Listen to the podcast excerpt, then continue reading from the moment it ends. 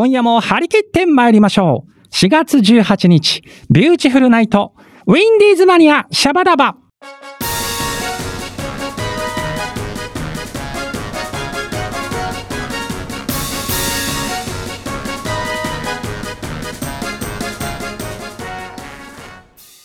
この番組は山梨市観光協会の提供でお送りいたします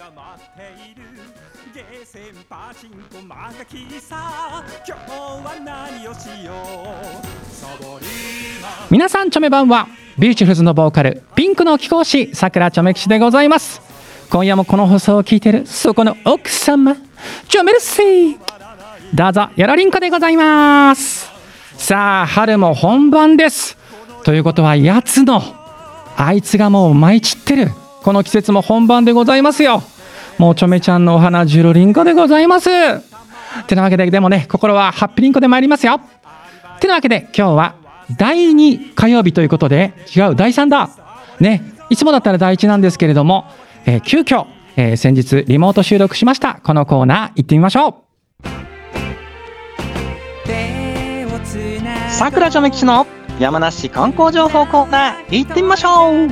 このコーナーは山梨観光大使の私さくらちょめ吉が地元山梨の旬な情報をお届けするコーナーなんですが今日からこのコーナーの担当さんがね小林太郎さんに変わったということで、ね、小林さんがどんな方なのかとても楽しみでございますではそれでは早速読んでみましょう小林太郎さんもしもしあ、もしもし、はじめまして。よろしくお願いいたします。よろりんこでございます。よろりんこでございます。お、早速、ちょめご付き合っていただいてありがとうございます。とんでもないです。はい、ありがとうございます。ではですね、リスナーさんにとっても、小林太郎さんが、まあ、初めましてになりますので、はい。ちょっとじゃあ、簡単に自己紹介をしてもらっていいでしょうか。はい、えー、リスナーの皆さん、はじめまして、山梨市役所観光課の小林太郎と申します。えーと、この4月にですね観光課の方に移動になりまして、はい、今日から1年間、うんうん、ビューティフルナイトに出演させていただくことになりました。よろしくお願いいたします。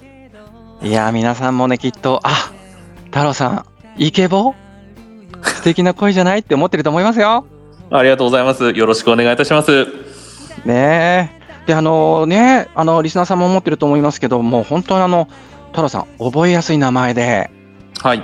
ありがとうございます。ねえなのでちょっとちょめ吉もほらずっと小林さんって呼ぶのもなんかお堅い感じがしちゃうので、はい、これからちょっとこのコーナー太郎さんって呼んじゃっていいですか？あありがとうございます。じゃあよろしくお願いします。わかりました。じゃあ太郎さん早速今回一発目のご紹介よろりんこでございます。はい、ありがとうございます。それではですね、はい、今日なんですけれども、まあ、アウトドア好きの皆さんに大注目ということで、山梨市の西沢渓谷のトレッキングについてお話しさせていただきます。はい、ぜひ聞かせてください。西沢渓谷なんですけれども、今年の、はい、まあ、いわゆる4月29日に土曜日ですね、うん、山開きを迎えまして、はいうん、これから本当に暖かくなってきて、トレッキングに最適な季節になりますよね。あ、そうですよね。まあ、あの長らく新型コロナウイルスが蔓延してましたけれども、まあ、これまで外出を控えられていた皆さんも、そういったマイナスイオンたっぷりのですね魅力ある西沢渓谷にお越しになりませんかというお話に今日はなります。はい、ちなみにもう有名な西沢渓谷ですけれども、どんな場所か改めて紹介してもらっていいでしょうか？はい、西沢渓谷なんですけれども、山梨市の三富という山梨県と埼玉県の県境に近いエリアに位置するですね、日本でも本当に屈指の美しい渓谷になります。この、まあ、渓谷の中なんですけれども、まあ、大小さまざまな滝があって、本当それぞれが実に美しいんですよ。うんうんうんまあ、この滝とかをまあ SNS なんかにアップすればですね実に映えますので本当にそのあたり楽しめるものと思います。すね、まあ、ですけどもマスコミでもメディアでも取り上げされてますもんね。本当にそうですね。あの、ありがたいことに取材もいっぱいいただいているんですけれども、ですけども、ちめきさん、実はですね、西沢渓谷ってそんな美しいだけじゃないんですよ。うん、お、どういうことですか？あの森の中、まあ、森林浴をすることであの我々は癒しというのを得られるじゃないですか、うん、そのそうですね。癒しの心と体の健康に生かす取り組みを森林セラピーっていうんですけれども、はいはいはい。それがですね、できるエリアとして、西沢渓谷はですね、正式に認定をいただいている渓谷になるんです。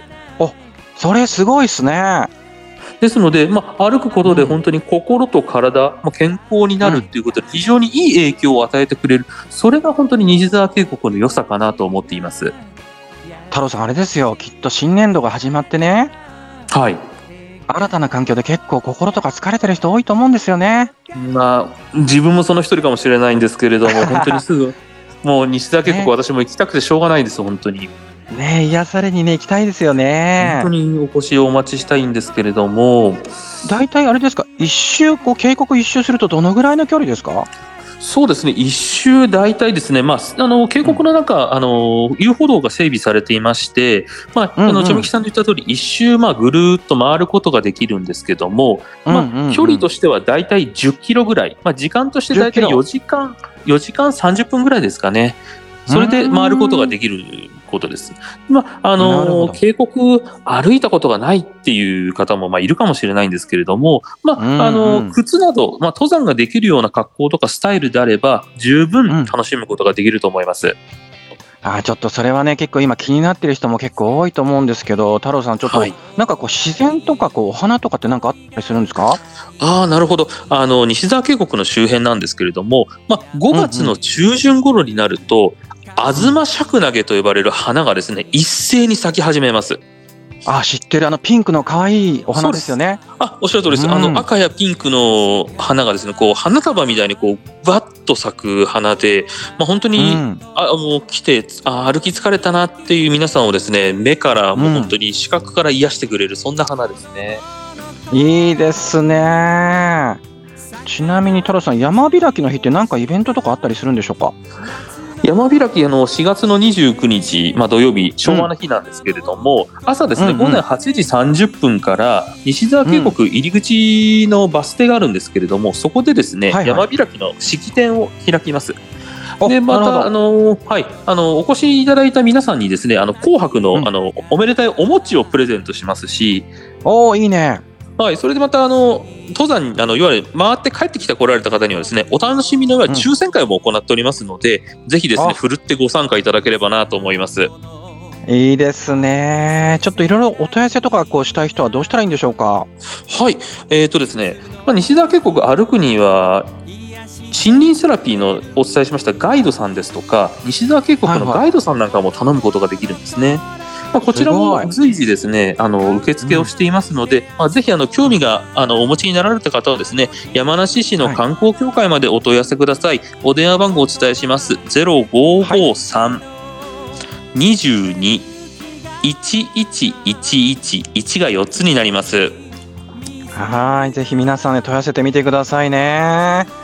いいですね。ちょっとそういうガイドさんの説明を受けながらこう一緒に回れるの嬉しいですね。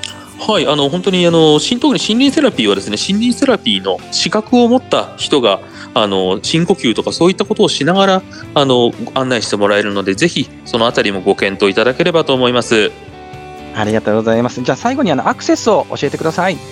はい、えーっと皆様気になっておられるでしょう。あの西沢渓谷のアクセスなんですけれども。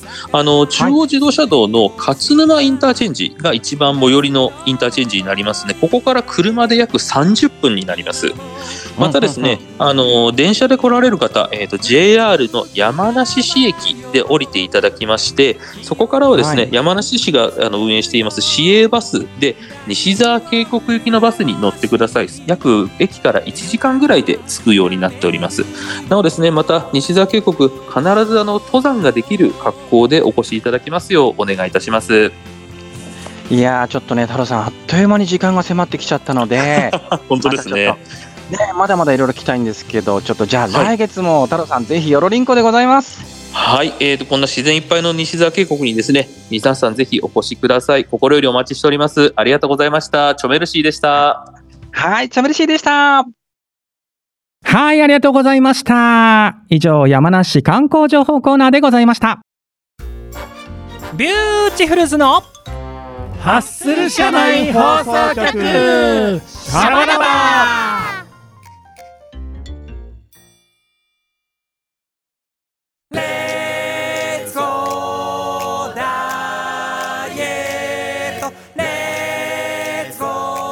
えー今週のハッスル社内放送局シャバダバは前回に続いてビューチのメンバーが登場です。では自己紹介お願いします。はい、キーボード体ハローです。はるくんどでうもよろしくです。す。さあ続いては？はい、OL ダンサー、麦文江です。よろしくお願いしゃまん続いては？はい、おべえさんと癒しマスオでございます。ブーちゃん。さあ皆さんにお知らせでございますよ、はい。なんと来年あ来年じゃない。来月。うん。はい、えっ、とあ違うわ。これ4月の放送か、うん。再来月6月に。このビューティフルナイトが8周年を迎えます、すおごいよね。末広がり。末広がり。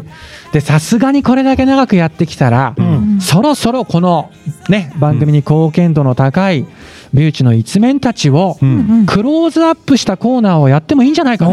そうですね、8年間出続けてるわけですから。これだけ貢献してるから。すごい初期に一回ぐらいそういうのをやったけど、それっきりだよね。そうそれっきりなんですよ。なので、うんまあえっと「まると私」というタイトルで、うん。ちょっと好きなものをただひたすら語ってもらおうじゃないかと。そんな危険な。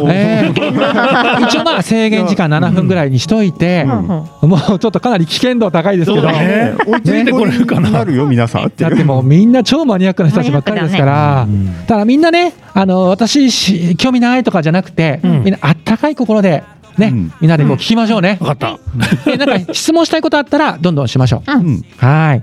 てなわけで、今回は、うん。はるくんにはい。トップバッターを務めていただきたいと思います。はい。はい、頑張ります。はい。じゃあ、はるくん、えー、まるまると私、これは一体何でしょえっとね、郷土資料館と私。出た。資料いきなり来たよ。共同資料。渋いいきなりぶっこんできたぞ。あなんか俺、俺、暗渠が来るかと思ってたあ俺もそうだよ。でもね、それは割とね、ほら、あの、いくつか喋ってたりするから、別のところからの切り口としたら、郷土資料館。まさかの共同資料館と私、聞きたいな、これは。あのね、まあ、郷土資料館、大体ね、一つの行政に一個ぐらいはあるんですよ。あのどこの区だったり市だったりとかでも。はいはい。で大体、あのそこに展示されてるのがその、あの地域でどんなものが、うん。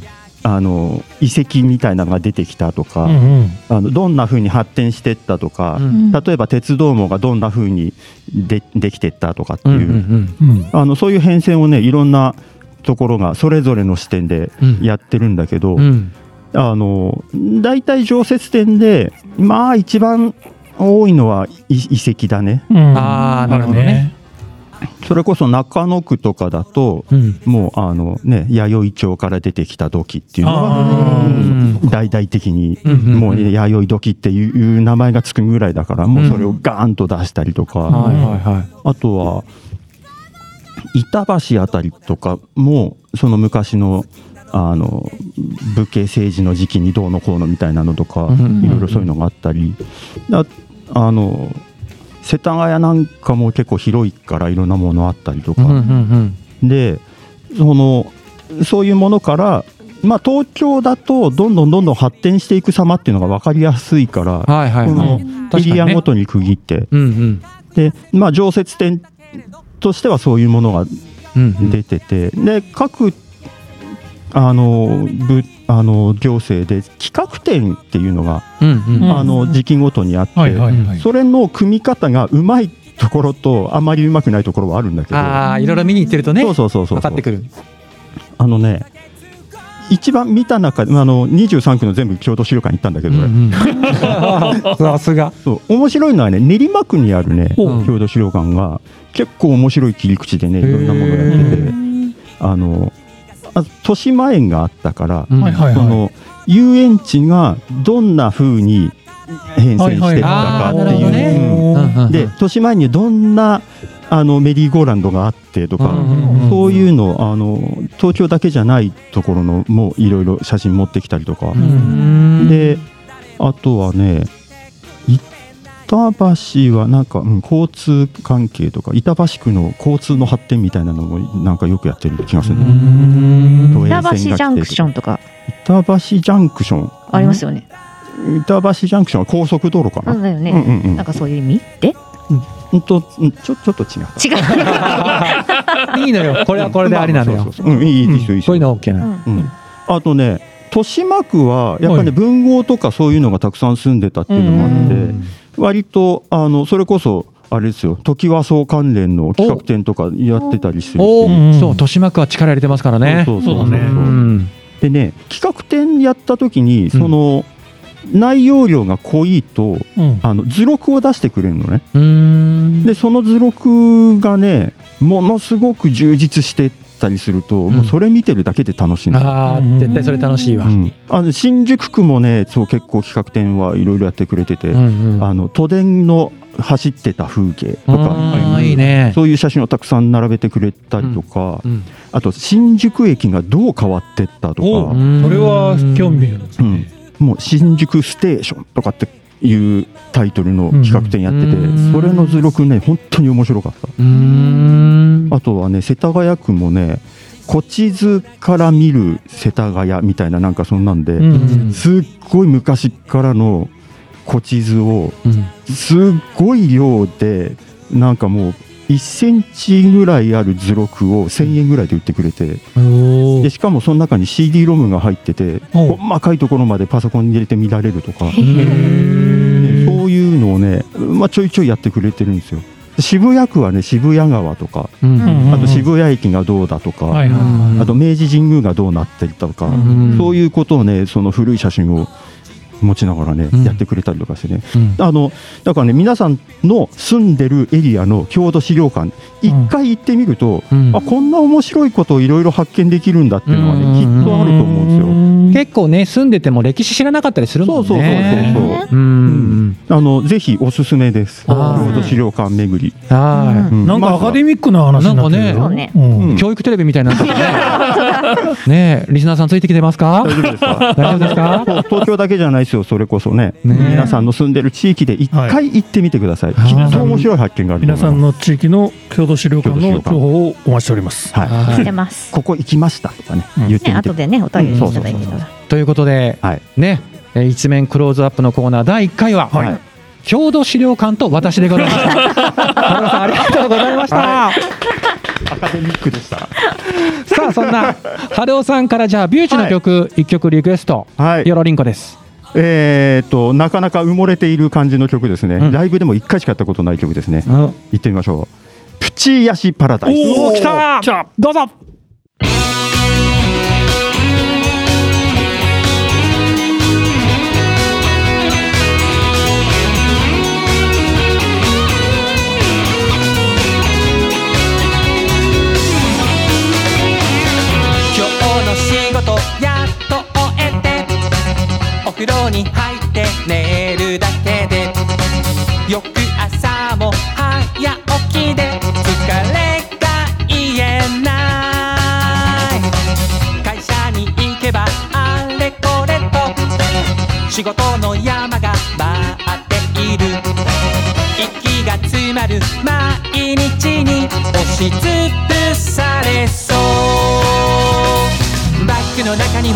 にはお菓子チョコやグミやキャンディー大福も。デスクの上にはコーヒー紅茶にココアにカフェラテささやかな幸せ。口癒しパラダイス。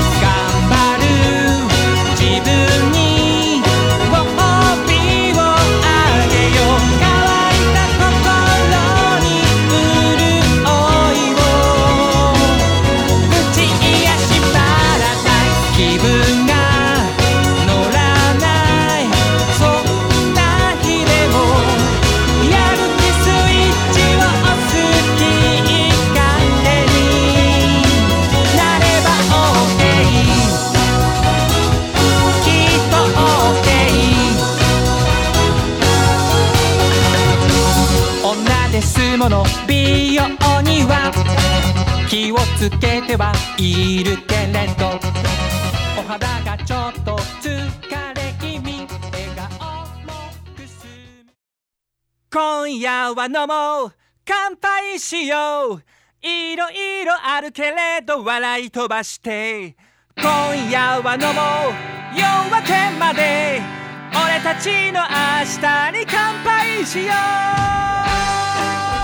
今週のお便りんこ行ってみましょう。はいはい、ビーチの皆さんもこのコーナーもよろりんこです。はいよろしくお願いします。はい、やっぱり季節は春なんで、うん。ちょっとあのおにぎり持って出かけようみたいなピクニックですか？感じでピクニックでね。あーそううん。えーそんなイメージで選びました。好きなおにぎりの具。あそんなお腹が減る話題。そうなんですよ、今までやってそうでやってないかなと思いまして、ん。これにしてみました、はい。結構いっぱい来たんで、はい。まずはドドドンと、えー紹介して時間次第でみんなに聞いていこうかなと。思います、えーまずはハッスルネームリラックマさんです、はいえー私が好きなのは明太子です。あやっぱいいね。いいね。ご飯との相性も最高だし、うん。食感のプチプチと少しピリッとするハーモニーが大好きです、はい美味しい味をちょめるしありがとうございます。九州の方なんですかね。ね。といやべ別に。別にそうとも限らず。そうとは限らない。あでもねリラックマさんはね、あのチョメ吉ツイッターでつながりましたけど、はい。大阪の方だと思いますね。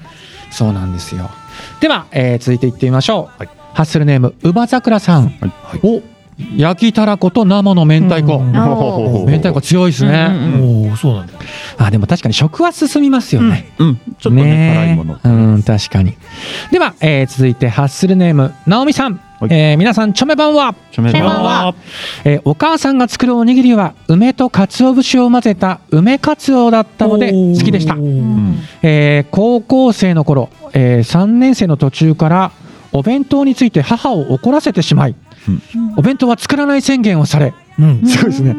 お弁当は作らない宣言、えーおにぎりに変更になりまして。とはいえおにぎりでも十分ありがたかったです。なので、おえーおにぎりには切なくあったかいチョメモリーがあるんです、えー自分が作るおにぎりはツナマヨうん。が好きです、えーコンビニでは具は、えーコンビニでは具はないけれどお赤飯のおにぎりが大好きです、あなんか赤飯時々ね食べたくなんだよあ。ね、うん、あでもツナマヨはうん。絶対強いうん。やつですね、はい、えー続いてハッスルネームビビさんです、はい。枝豆とウインナーです。これは結構変わり種ですよね。枝豆。枝豆とウインナー。ー。これちょっとなかなか聞いたことない枝豆はねどうすんだろう。やっぱ中身だけって。ね。どうどうなんだろう。なあのえ豆ご飯みたいなのにして握るとか。ちょっとね、説明もうん。入っておりまして先日息子の少年団のメンバーが食べていた可愛いおにぎりそれを見見た息子のリクエストで私も作ってみました。うん。枝豆と小さく切ったウインナー、うん。ご飯に少量のかつおパウダーを混ぜて、えー具を混ぜあとは握るだけ。緑とピンクが可愛くて味はバッチグーです。ということは枝豆をやっぱりこう豆ご飯なんだね。豆ご飯だよね。うん。具とあでもいうよりは。でも絶対彩りも綺麗そうだしね。ね。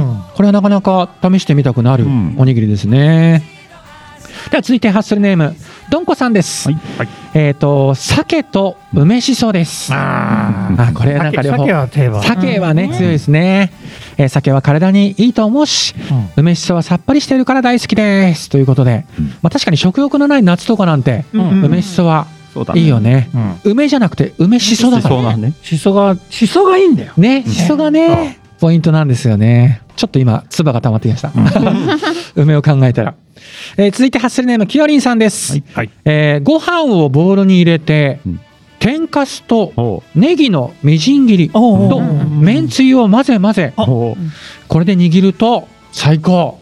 それ僕も作る。あ部長。美味しいよ。ほ。っぺが落ちないようにご注意くださいって書いてあります。天かすがね、うん。いいんです。よ。いい仕事する。いい仕事する。いやちょっとでも簡単そうでね、うん。ね。いいですよね。あこれもやってみたいな。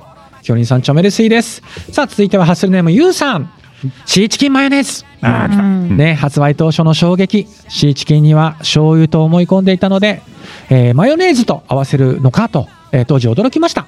しかもうまい。今でもコンビニで一番最初に手に取ります、うん。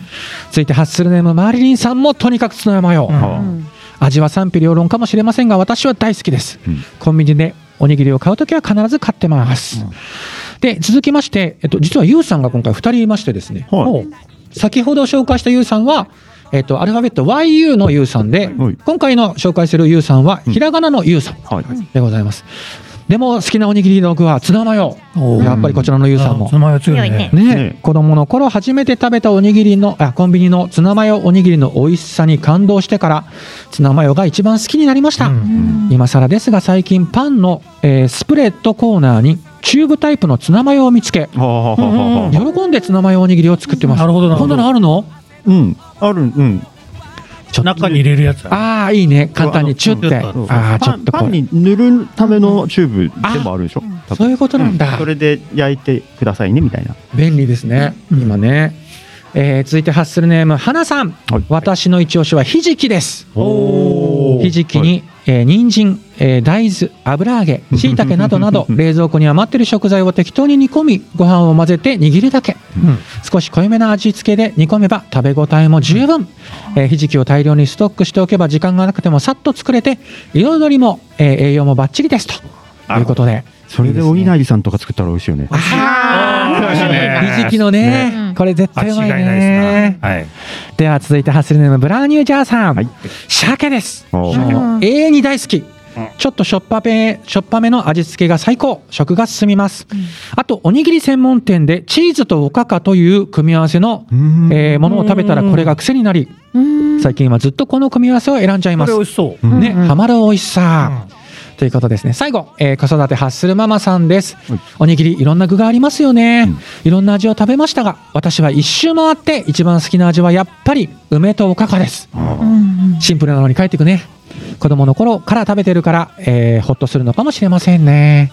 ということで皆さんいろんなね、具材をお腹空いた。ね、すん。げえお腹すいた。これお腹すくね、うんでもほら定番もあったり、うん。ちょっと自分でやってみたいなっていうのもあったり、ねね。ね、皆さんなんか本当いろいろありがとうございまあす。りがとうございます。じゃあちょっとメンバーに聞いてみましょう。はい。今回じゃあ女性の麦ちゃんからまず。い。や私ももう皆さんと一緒でツナマヨです、あおー。あ、名前はこれは強いね。う。ん美味しい。やっぱり最高。もう言うことなし。いうことで シンプルイズザベスト。うん。じゃあ部長。はい。えっとね一般的には鶏五目っていうのかな？ああ、あれ。我々九州人ではうん柏飯って言うんですけど、要はえー、と鶏肉とねあのいろいろ炊き込みご飯的な。炊き込みご飯的的なやつですそのおにぎりバージョンこれがやっぱり。ねソウルフードですな九州人のあはいーいいですね。でもなんか栄養価もちょっとバランス良さそうでね。うんいいですうね。んじゃあ、やっぱ鳥鳥ってことになるのかな？具は部長の場合は。そう鶏だね。そう、んなんかあの辺ってやっぱ柏っていう感じのね。そうあれをね柏っていうのよ。うん。鶏肉のことを柏っていうの。へえ。あ、なんか今想像したらすげえ食べたくなってきた。うん。ああ、お腹すくな。う。ん。じゃあ、なんか聞くたびになんか自分をいじめてるような気がするけど、でも聞いちゃう。はるくん、どうでしょ俺今までだどこにも出てきてないのこれと思って。う。うん、何何？昆布です。あー昆布ね。はいはいはいはい。実は、うん。はるくん、チョメ吉もです。あやっぱり。は、えっと、どういった理由で？いやいやこ昆布が一番単純に好きなのああ、うん昆布のおにぎりが好きです。あの、チョメ吉はう、うん。んずっとだから、皆さんと、だから麦ちゃんとも一緒に、うん。ずっとツナマヨ派だったんです。うん。うん。なんですけど、ちょっとこの子育てハッスルママさんじゃないですけど、うん。なんかね、原点に帰ってくるというか、一周回ってチョメ吉もやっぱり。だからなんかね、あのほら、ライブ前ってさ、結構みんなサクッとこう食事済ませたいじゃないですか。うんはいはいだから割とこうコンビニでさっとなんか買って帰ってくるんですけど。うん、うん大体チョメ吉ね、うん。